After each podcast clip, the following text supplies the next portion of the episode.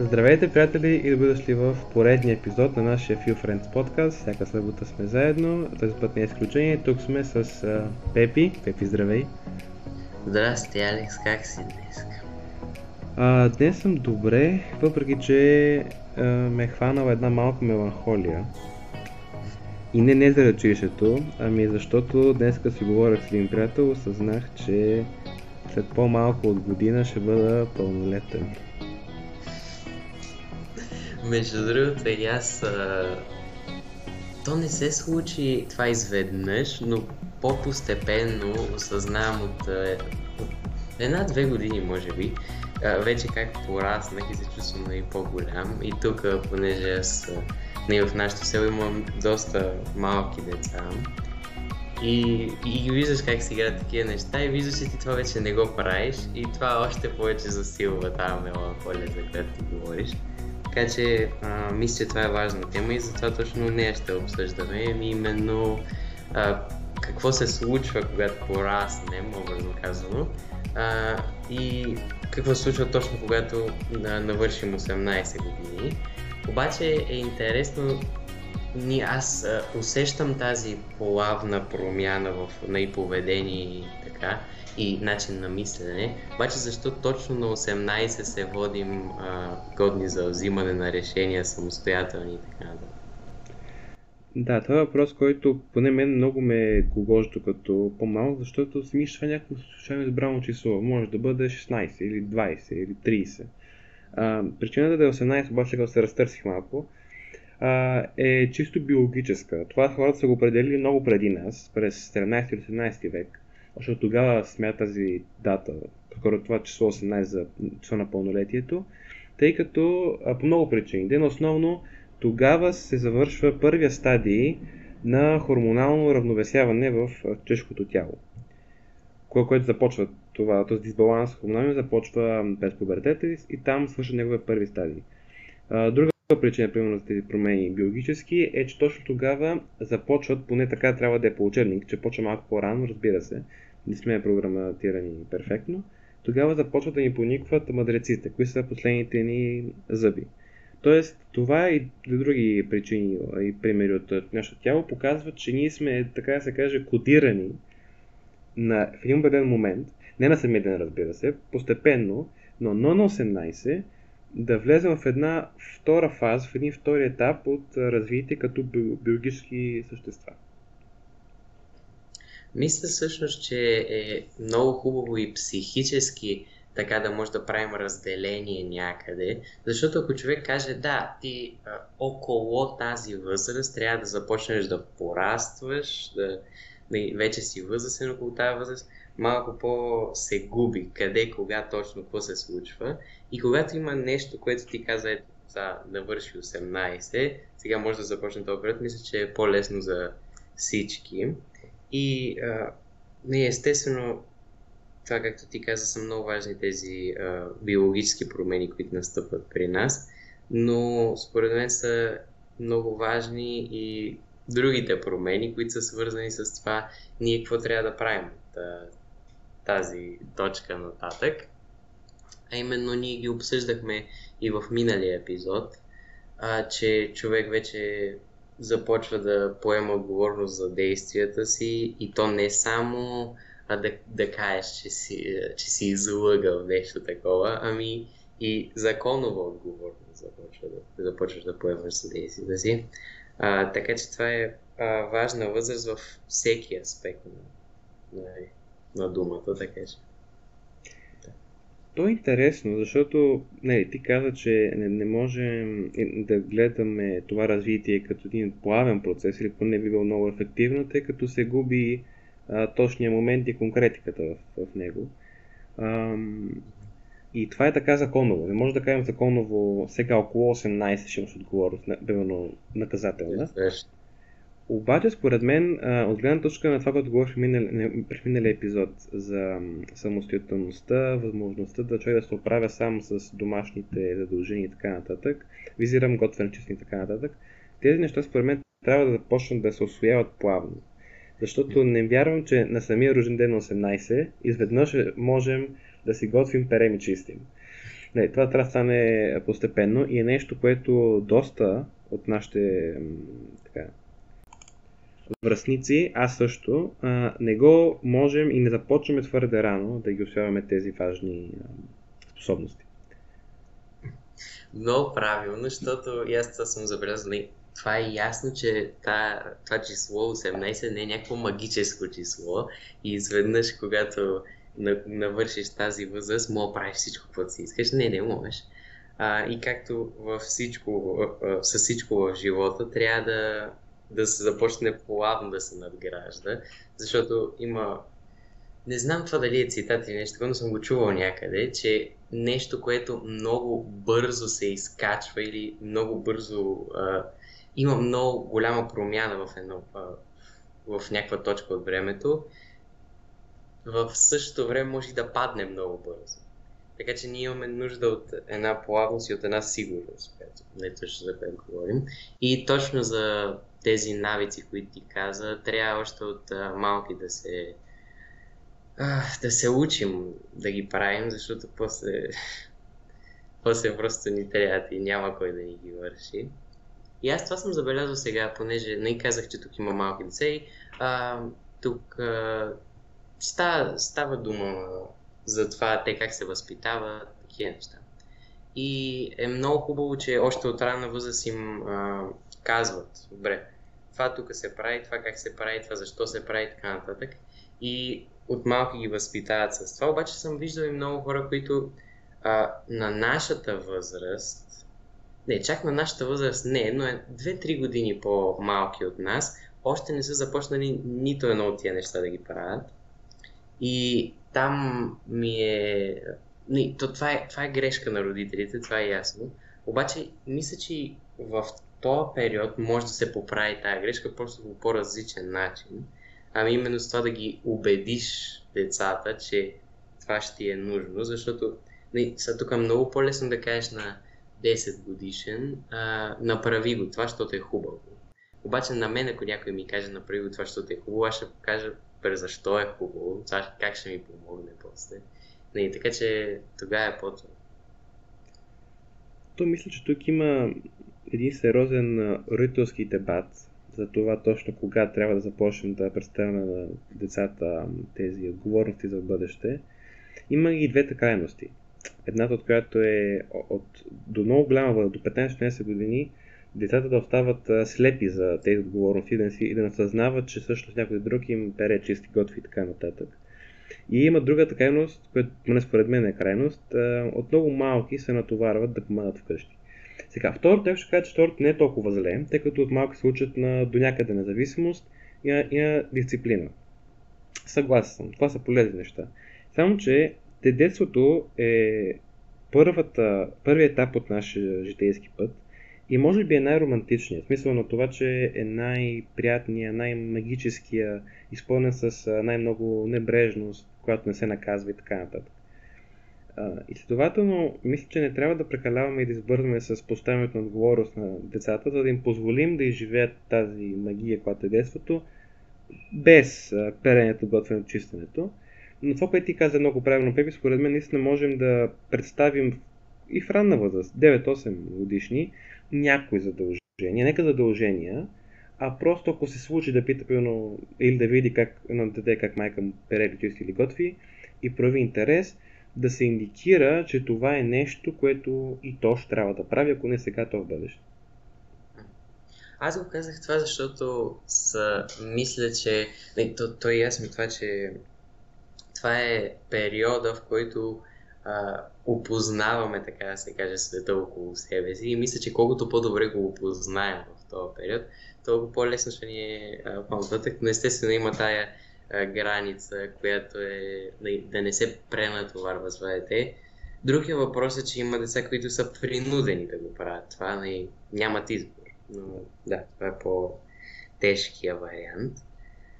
А, и така, но нали, ние си хубаво си приказваме за тези а, битовизми, нали, неща, които са много важни в нашето ежедневие, обаче, а, както вече казах, а, започват да влизат и по, нали, по-тежки а, отговорности, законови отговорности, в които не са просто а, мама ще ме накаже да не излизам от къщи, ами се сещаме всички за какво става дума, така че това 100% трябва да го обсъдим.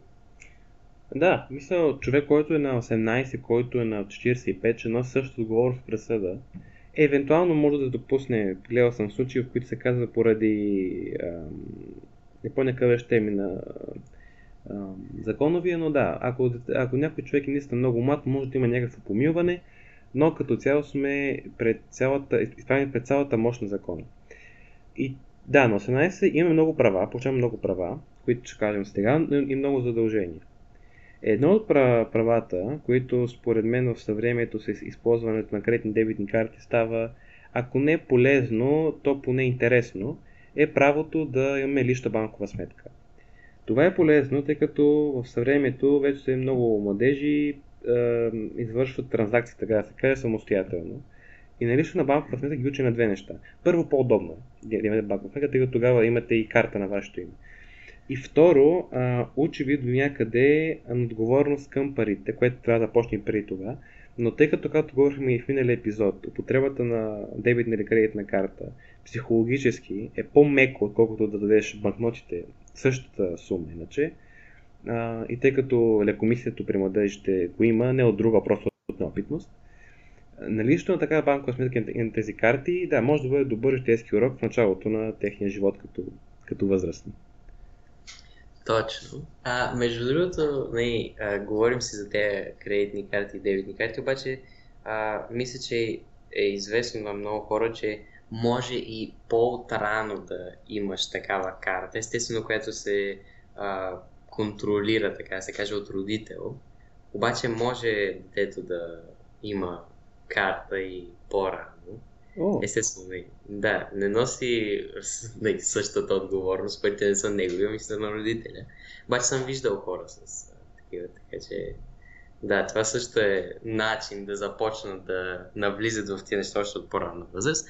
А, сега всъщност, Само... не, както ти каза, има... Да, един въпрос, само извинявам, че прекъсвам. Това, това не го знаех. А карта на тях има, така ли? Не съм и аз сигурен с подроб... подробностите какви са, но мисля, че е най- под а, името на родителя, и той носи отговорността за това, но се води на името на детето. Не съм сигурен, ако може да го пък.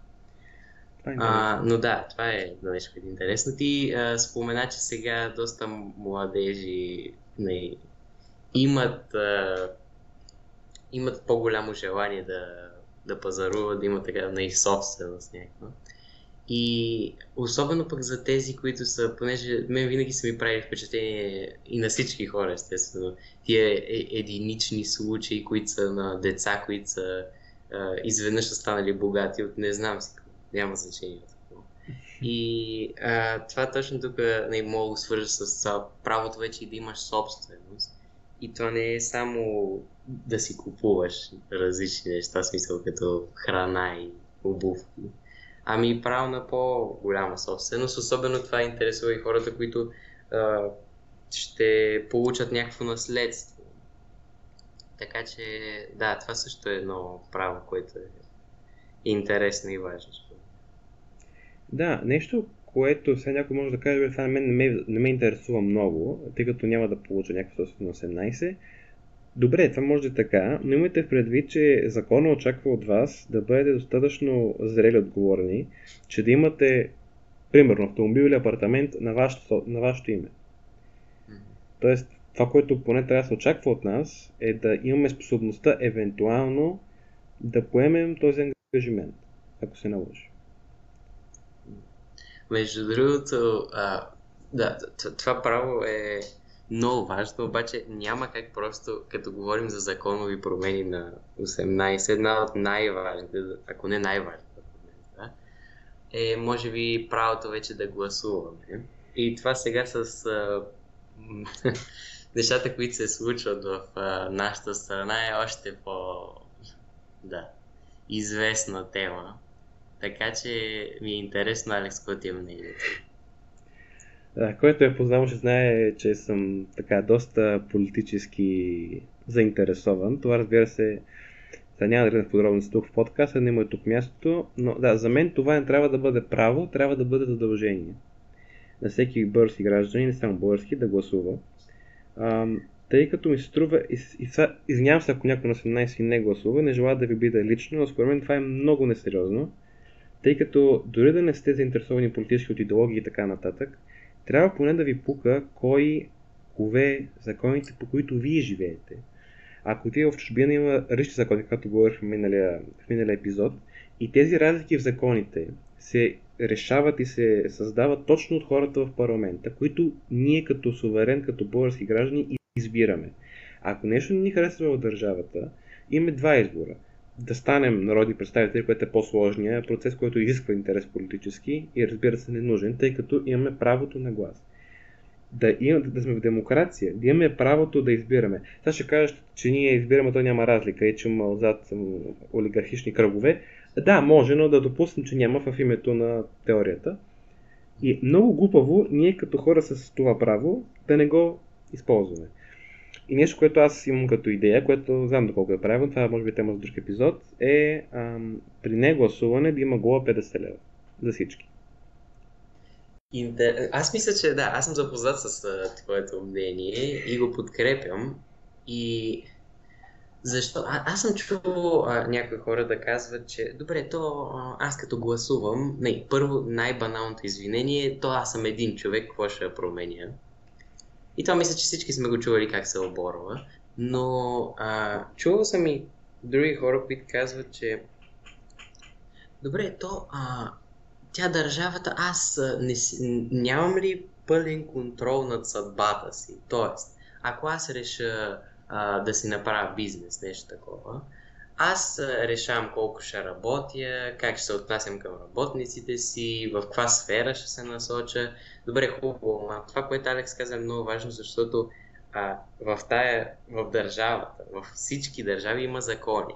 И ти не можеш да си правиш каквото си искаш, т.е. трябва да играеш, казано, по тези закони. И това мисля, че е нещо, което също а, човек се сблъсква с когато стане на 18 или когато започна да се а, роби малко повече в тия неща. А, защото аз по едно време си, а, точно това си мислех. Добре, аз а, почвам да правя това и, и така си вървят нещата, така, така, така, така. Обаче като а, се почнах да се заинтересувам наистина в тия работи, почнах да виждам какво трябва да се направи а, давам конкретен пример, ако искаш да си направиш бизнес, през какви неща трябва да минеш, за да, а, да ти го признаят този бизнес, да, да е легитимен всичко, са много и а, това не е само за това, естествено. Затова мисля, че е много важно всеки да, да има отношение по тия въпроси и не да се интересуваш чак толкова много тези неща, но да знаеш какво се случва, защото другия въпрос идва, че някои хора, които не се интересуват изобщо от политиката, как ще може да гласува той прави? Това е интересно. Това е много интересен въпрос, само тъй като от миналия епизод съм ти завидял за хубава аналогия с брака, която после разбрах много по-нататък. Ако не знам за какво говоря, върнете се, проверете епизода за, за, не за за чужбината, селенето в чужбина. На тема за квартиранти става там дума за тази аналогия, както и да е. Та, а представете си, че играете Монополи. Така, и хвърляте заровете. Те зарове са ваша съдба, оставяме ги тях заровете. Хвърля се нещо и вие местите. Сега, там където отстъпите, вие решавате какво ще правите. Дали да купите или няма да купите или какво ще правите. Обаче, как ще хвърляш зара? Колко зара ще имаш? какво става вся, на всяко поленце, какво, какво е това поленце, това го решават някой друг. Аналогията е следната.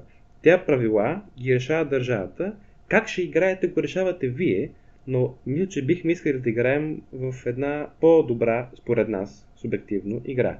И тъй като искаме да подобрим правилата на играта, за да може да играем по-комфортно в нея, се гласува.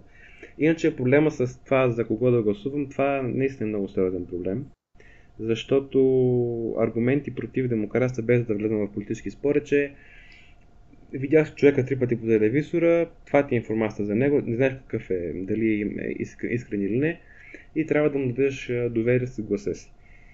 Сега, според мен, по-опитните хора в политиката, по-опитните са на това, че повече време го следят не са в, в нея, могат да различат кой какво. До някъде, разбира се.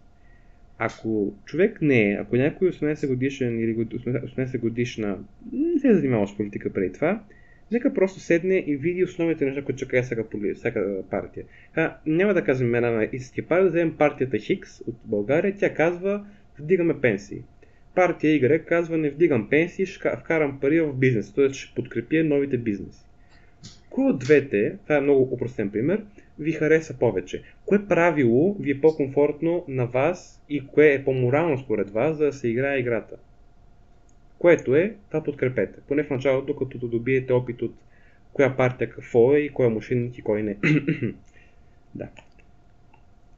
Това е много важно, мисля, и това ще се повторя, но мисля, че е много важно да се знае просто а, не отивайте да гласувате. Не, аз това го казвам като не, не съм експерт, но да, това е моят не отидете да гласувате, ако не, не знаете абсолютно нищо за това, защото според мен а, хора, които са необразовани в тази сфера, и аз не говоря за някакъв много голям интерес, а, или като цяло не са образовани, а, могат много лесно да бъдат манипулирани и това води до а, лоши правила в играта на Монополи които не позволяват на честните играчи, така се изразя, а, да играят по правила, по правила, които са честни. И а, говорих понеже най- при това говорих и а, за бизнес и така нататък. Само е, а, за, много, не... за много малко, пак се няма ще прекъсвам, малко съм груб днеска. Защото тук се получава една контрадикция от моята страна. Сега някой ще каже, добре, да обаче ако е, Алекс ми каза да гласувам, иначе ще ме губи, ако, ако можеше. И сега, дори, и сега ви казва да, ако не се готови да не гласувате. Според мен, това е моето мнение, разбира се, ако наистина нямате идея или наистина не желаете да подкрепите никого, има опция в бюлетините, не подкрепям никого. Изберете това. Така ще се види, че много голяма маса хора или са необразовани за жалост, или са против цялата система, или не желаят да занимават с политика, което след това ще анализира от експерти. Но поне кажете, че сте там, че съм, моето мнение е не желая да гласувам или не ме интересува. Изкажете го. Поне това направете, според мен. Да, аз това също трябва да го изясня. А, аз мисля, че всеки има дълг към мястото, в което живее, към държавата, в която живее а, да гласува и да участва в това нещо, така че и аз съм 100% за гласуването. Да, тази тема е интересна и сигурно ще имаме епизоди за нея. ще видим. Но, а, да, аз както бях тръгнал да казвам, си а, говорех преди това и за бизнесите и тук това ме навя на мисълта, че едно друго нещо, което е изключително важно след гласуването е, че имаме вече право на да работим. И това е, а, това е нещо, което ще правим толкова много време от живота си, че просто няма как да не го обсъдим с теб. Но, значи, а, не знам ти откъде искаш да почнем с това, да, сега ще ти дам думата за теб. Обаче, м- има много неща в а, тая тема, които трябва да се обсъдят, така че, да. Ако искаш натам да се насочи. Да, това е доста, доста важен аспект от промените при 18, но аз ще върна думата, защото искам да задам един въпрос, който ме го учи, не само към теб, но и към нашите слушатели всички сме чували, ако не сме, трябва да сме чули, за американската мечта в съвременния вариант, да се основем фирма, да бъдем entrepreneurs и да започнем полека-лека да си скачаме в социалната стълбица и да правим пари, да си бъдем сами на нас че шефове. Въпросът ми сега към теб и към нас слушатели да си го помислят е ам, първо, в България това доколко е възможно? И това видям, тъй като аз наистина не съм много информиран по въпроса. И второ, това ли е по-добре или първо да работим под нече друга шапка, да, да добием опит и тогава да решим? А, това, което, защото това е много интересна тема и това, което аз съм забелязал, особено в а, американската общност, е, че има а, някои индивиди, които а, мамят хората буквално. А, защото това да си а, шеф на някакво предприятие, въпреки че аз думата шеф не, е, а, не я обичам много, но да, сега не се седих, а, да, точно за другата дума. А, да управляваш някакво предприятие и изключително тежка работа и работиш повече от служителите си. Това трябва да бъде ясно на всички. А, и мисля, че хората, които казват да, стани, то в, в тая интернет епоха, в която се намираме, е толкова лесно всичко. Не, не е лесно всичко. А, има някакви неща, които са... Друго, друго нещо, което а, искам да кажа е, че много хора казват, бре, ти няма нужда да ходиш и в университет, просто си направи това и стани богат и не. Гледай си кефа, защо ще си губиш времето в университета и това е много широка тема, може би трябва да направим епизоди за това. А, но аз мисля, че много хора не знаят какво точно е да си да управляваш някаква фирма и си мислят, че е за тях. Защото истината е, че повечето хора не е за тях. Просто а, има си хора, които още а, или от ранна възраст, или после се развива този интерес, искат да ги правят тия неща, искат а, да разберат как, защото то трябва и много да се учиш в тази сфера както във всяка друга. Но а, това мисля, че е най-големия проблем там, че просто хората имат една грешна представа за това и за това го искат. Защото а, ти ако вземеш, а, примерно с теб примера, лекар, всички знаят, че да си лекар е много трудно. Учиш много и след това трябва да ти много практика няма човек, аз не съм чул поне, който да е казал за лекаря, това е супер лесно, а, давайте всички, ще станете богати. Не мисля, че това някой го е казал. И аз мисля, че за това трябва всяко да се гледа така. Всичко трябва да се гледа реали, реалистично. Защото а, истината е, че не е хич лесно и а, на въпросите за колко е това, това е възможно в България, възможно е, но е по-трудно отколкото в а, Америка. Там защото са много насочени към това нещо, а тук не чак толкова политики нали, на страната.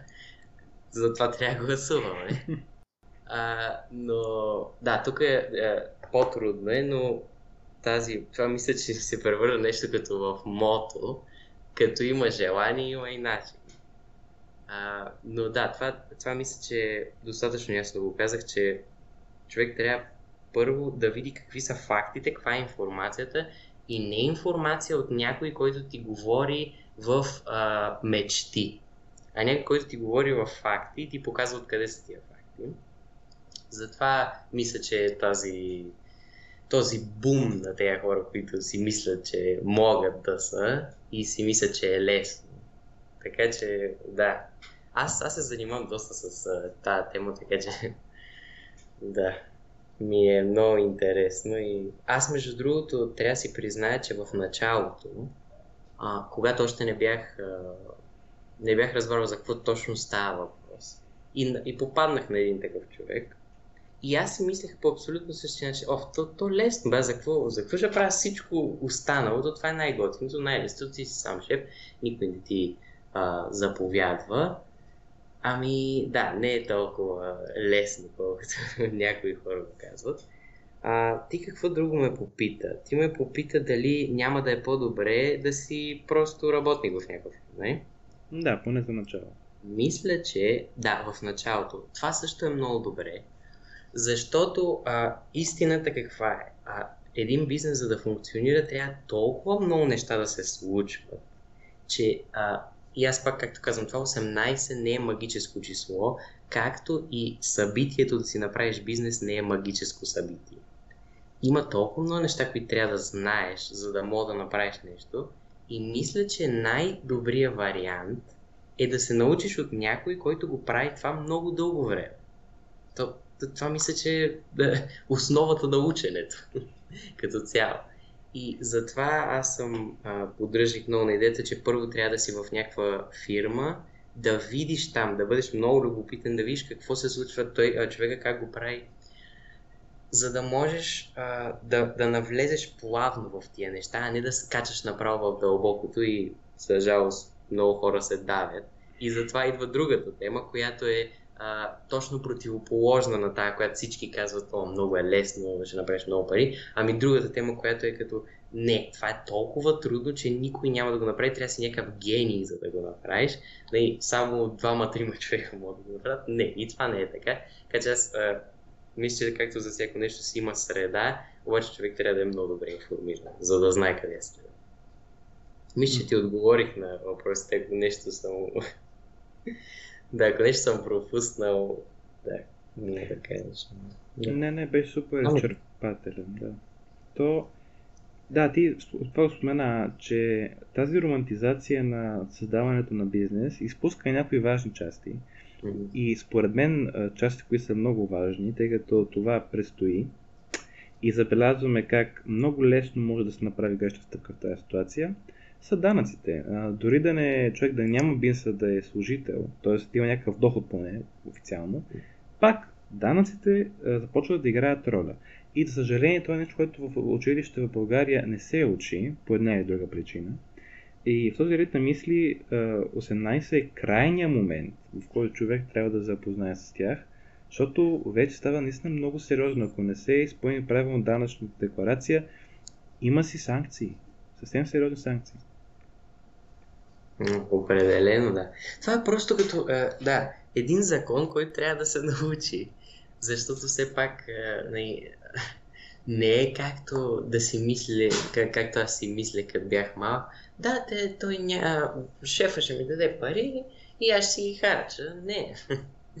Има та, та държавата за да функционира и трябва пари, това е ясно на всички. Така че, мисля, че това е нещо, което трябва да се запознаем. И аз, между другото, се интересувах за това какви са данъците в различните страни и се натъкнах на много интересно нещо и това е, че има някои чужденци, които идват в България, защото данъците тук са по-малко. а, като, като процент, отколкото в техните страни. Примерно в Америка е доста висок процент. Така че... Зависи, ако не се лъжи, има и а, доста видове данъци. Имаме го ДДС, тук mm-hmm. да не имаме и а, корпоративния данък, който мисля в България 10% е или 9, yeah. май 10 и така нататък. Да, то, сега става то, малко в економика навлизаме, но да, сега не се налага някой да е вещ толкова в темата, но да поне да е видял, аз това съм го направил, впрочем, и малко ме срам, че го казвам, но наистина нямам много достатъчно добра информация. Аз съм на 17 и години. Ам, какво е дачна декларация, какво точно прави НАП, нали, Националната агенция по приходите, как се събира този данък, по банков път сигурно се дава, какъв процент е, тук вече не съм сигурен, какво е да е такива работи. Ако не, ако не е за култура, това е едната причина, другата е не, за, за да не си изпатим. И това не е само за хора, които имат бизнес, ами и за хора, които имат какъвто и да е доход, като заплата. Определено. Може би още нещо, което трябва да а, споменем, като говорим за работата и като цяло, е, а, как ти казваш, какво ще е отношението а, към хората, с които работим, а, независимо какви са, какви са те, дали са по-високо поставени от нас или не, защото това също е много важно. А, аз не знам, а, ако искаш, кажи първо ти какво мислиш, защото аз а, мисля, че в момента си конструирам мнението по, по този въпрос, така че да. О, да, това също е много широка тема, особено за нас, а, така, интроверчетата. А, да, това с, да, темата с колегите. Това е много интересно, защото аз се опитах в главата да го сравня с, с ученика. Само, че все пак с ученици а, има две големи разлики. Първата е, че там е не... Тя средата до някъде е формална, защото все пак е училищна институция, само, че неформалната тази гледна точка, че все сме деца, съответно там не работим, а, там си градим бъдещето като тема образование. На работа вече а, никой не гали като учители, т.е. работодателя, да, да не ползва думата шеф, която и на мен не ми харесва, очаква от нас да извършим някаква дейност по даден начин и ако не го правим, няма слаба оценка и има уволнение. А, и в този ред на мисли към високо поставените, за начало, там трябва да се намери баланса между уважение и защита на личния интерес, тъй като и, и служителя има права и изисквания. Това е много ясно. Към колегите, там за мен е 50 на 50. Ако ти се падне гаден колега, стиска и зъби, особено ако трябва да работите заедно нещо, стиска и зъби. Няма какво. Особено сега с тази финансова ситуация, която не е великолепна никъде, камо ли в България, не е толкова вероятно да кажеш, окей, тръгвам си, намирам друга работа с по-добри колеги. Може да нямаш тази възможност. И ако вкъщи имаш две деца, които трябва да бъдат нахранени, става много тежко. Особ... Да, да, да, така е. Много си прав. И да, между другото, а, много ми хареса как го сравни с това с а, училището, защото мисля, че а, ако зависи в каква, в каква среда попаднеш, защото ако е голям бизнес, кажем голяма корпорация, те са си разделени на клонове хората, нали? И ти буквално можеш цял ден да си го прекараш без да говориш с никого. И а, в такива случаи, това ще е по-лесния за хората като нас случаи, но ако попаднеш в някаква по-малка фирма, тогава става много интересно, защото а, мен философията а, по, по отношение на това ми е такава, че а, особено в малкия и среден бизнес, че а, ние трябва да се възприемаме като един отбор. И този отбор работи за една цел. И тази цел трябва да бъде посочена от работодателя, нали? човек, който води нещата.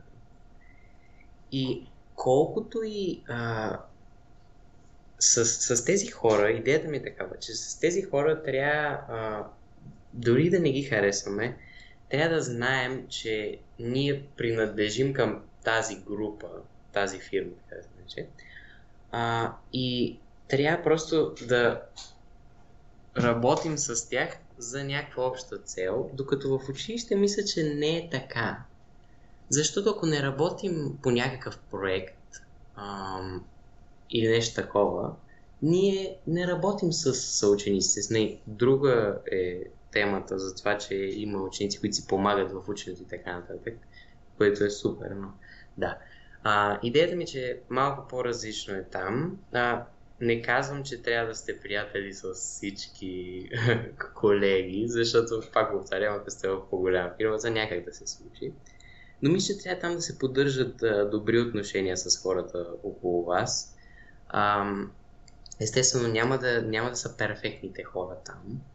А, но аз мисля, че това е едно нещо, което трябва много да се обръща внимание от работодателите. Ами каква е а, атмосферата като цяло в офиса а, и дали има някой човек, както ти казваш, който просто а, се държи сприхаво, не, неприятелски, враждебно е настроен към тези хора, защото това може да е причина за фалит на един бизнес. Защото ако си го представиш бизнеса като едно семейство, не, може да разбереш, че а, когато има неразбирателство в това семейство, нещата не се развиват добре. Така че това ми е на мен позицията по това. Да, аз даже това, докато слушах си мислех, че е много важно да се направи разликата а, при колегите при, при професионалните отношения, които са точно това, че ние работим към една цел, която ни постави от трет човек, в случая работодателя, и трябва да си вложим уменията и качествата, за да бъде изпълнена тази цел. И да работим в екип. И а, личните отношения, които може да бъдат не ми харесва, защото си грозен или защото си сприхав mm-hmm. или защото не знам си какво.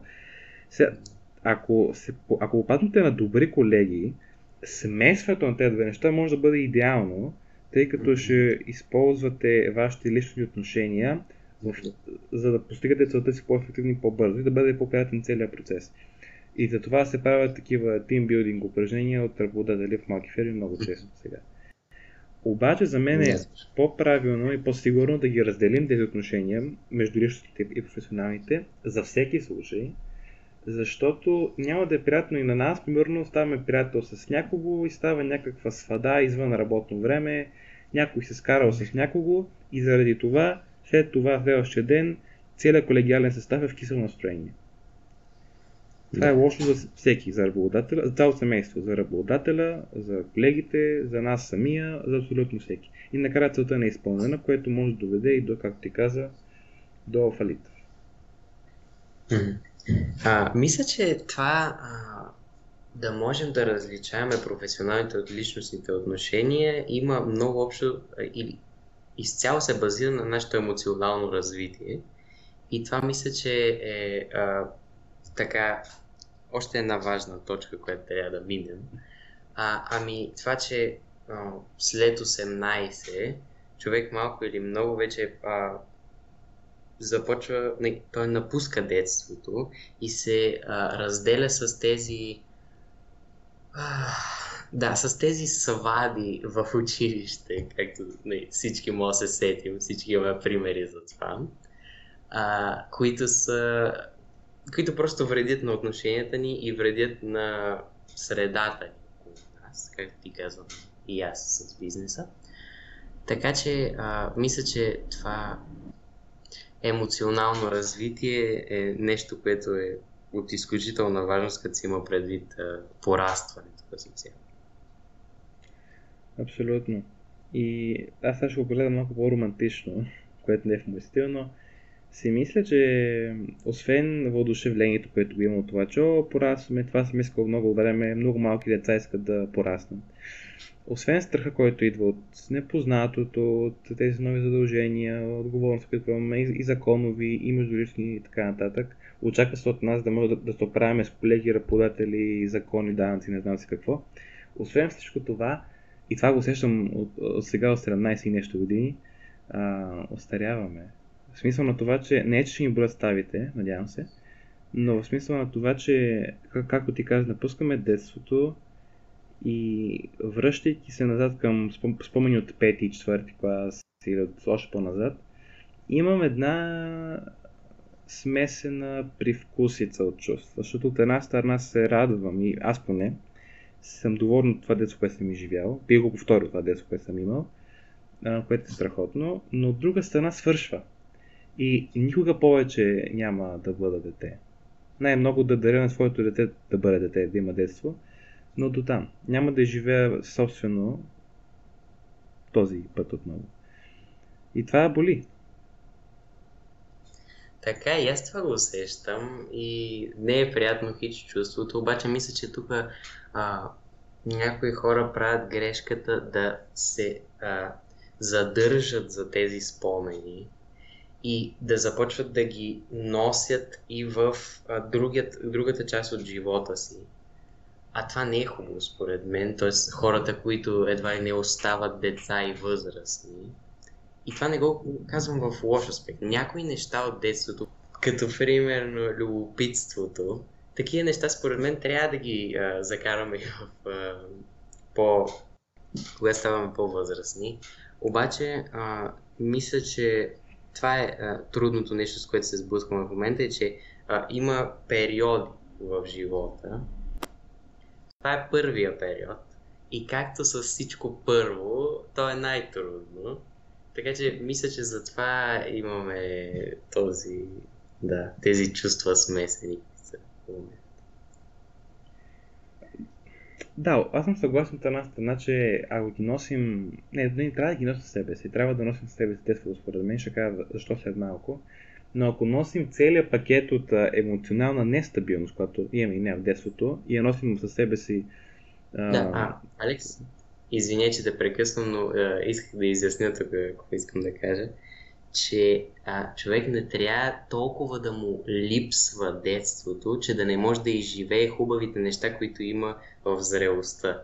Защото детството не е най... В смисъл, може да е най-романтичната част от живота, но това не значи, че като тя свърши, край. Това е. Са всичко е скучно, корпоративни неща, данъци и такива неща. Защото аз вярвам, че живота е къвто си го направиш.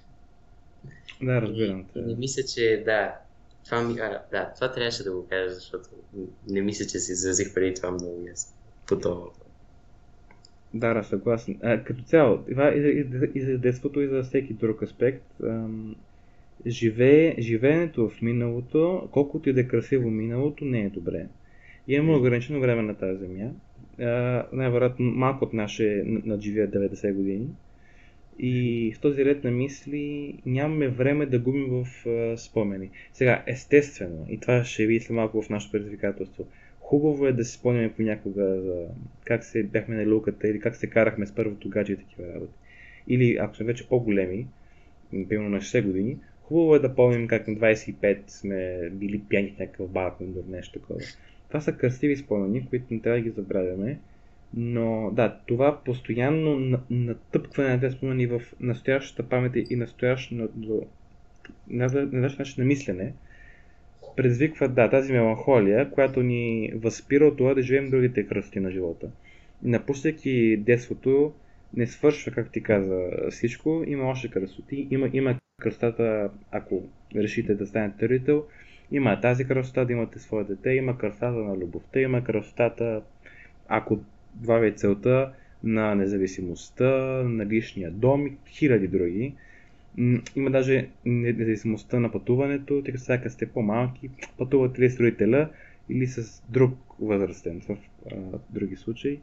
Така че да, просто а, на 18 за момента да спем равносметка, да седнем със себе си и да затворим плахо и спокойно, без да скърца вратата на детството и да запазим ключа в сърцето. Точно във връзка с това е нашия чалендж. Именно а, да вземете, ако искате, лист хартия или въобще да си спомните, а, да си помислите за някои красиви спомени от детството и точно както Алекс се изрази, плавно така да се затвори тази, а, този хубав магически период от а, нашия живот. Да. И по този малко нестандартен за нас, по-романтичен начин завършваме днешния епизод. Надяваме се да ви е харесва, надяваме се да си прекарали добре тук сте ни слушали. И ако имате към нас някакви отзиви, коментари, критика или похвали, може да ни пишете на имейла, който ще намерите в описанието на подкаста. И с този епизод, девети подред, ние свършваме първият или нулевият сезон на този подкаст.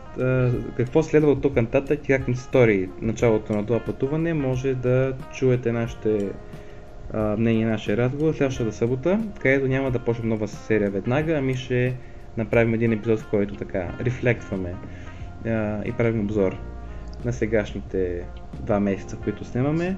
Очакваме ви там. Благодарим ви, че сте ни слушали и до тогава. Чао, чао. Чао, чао. you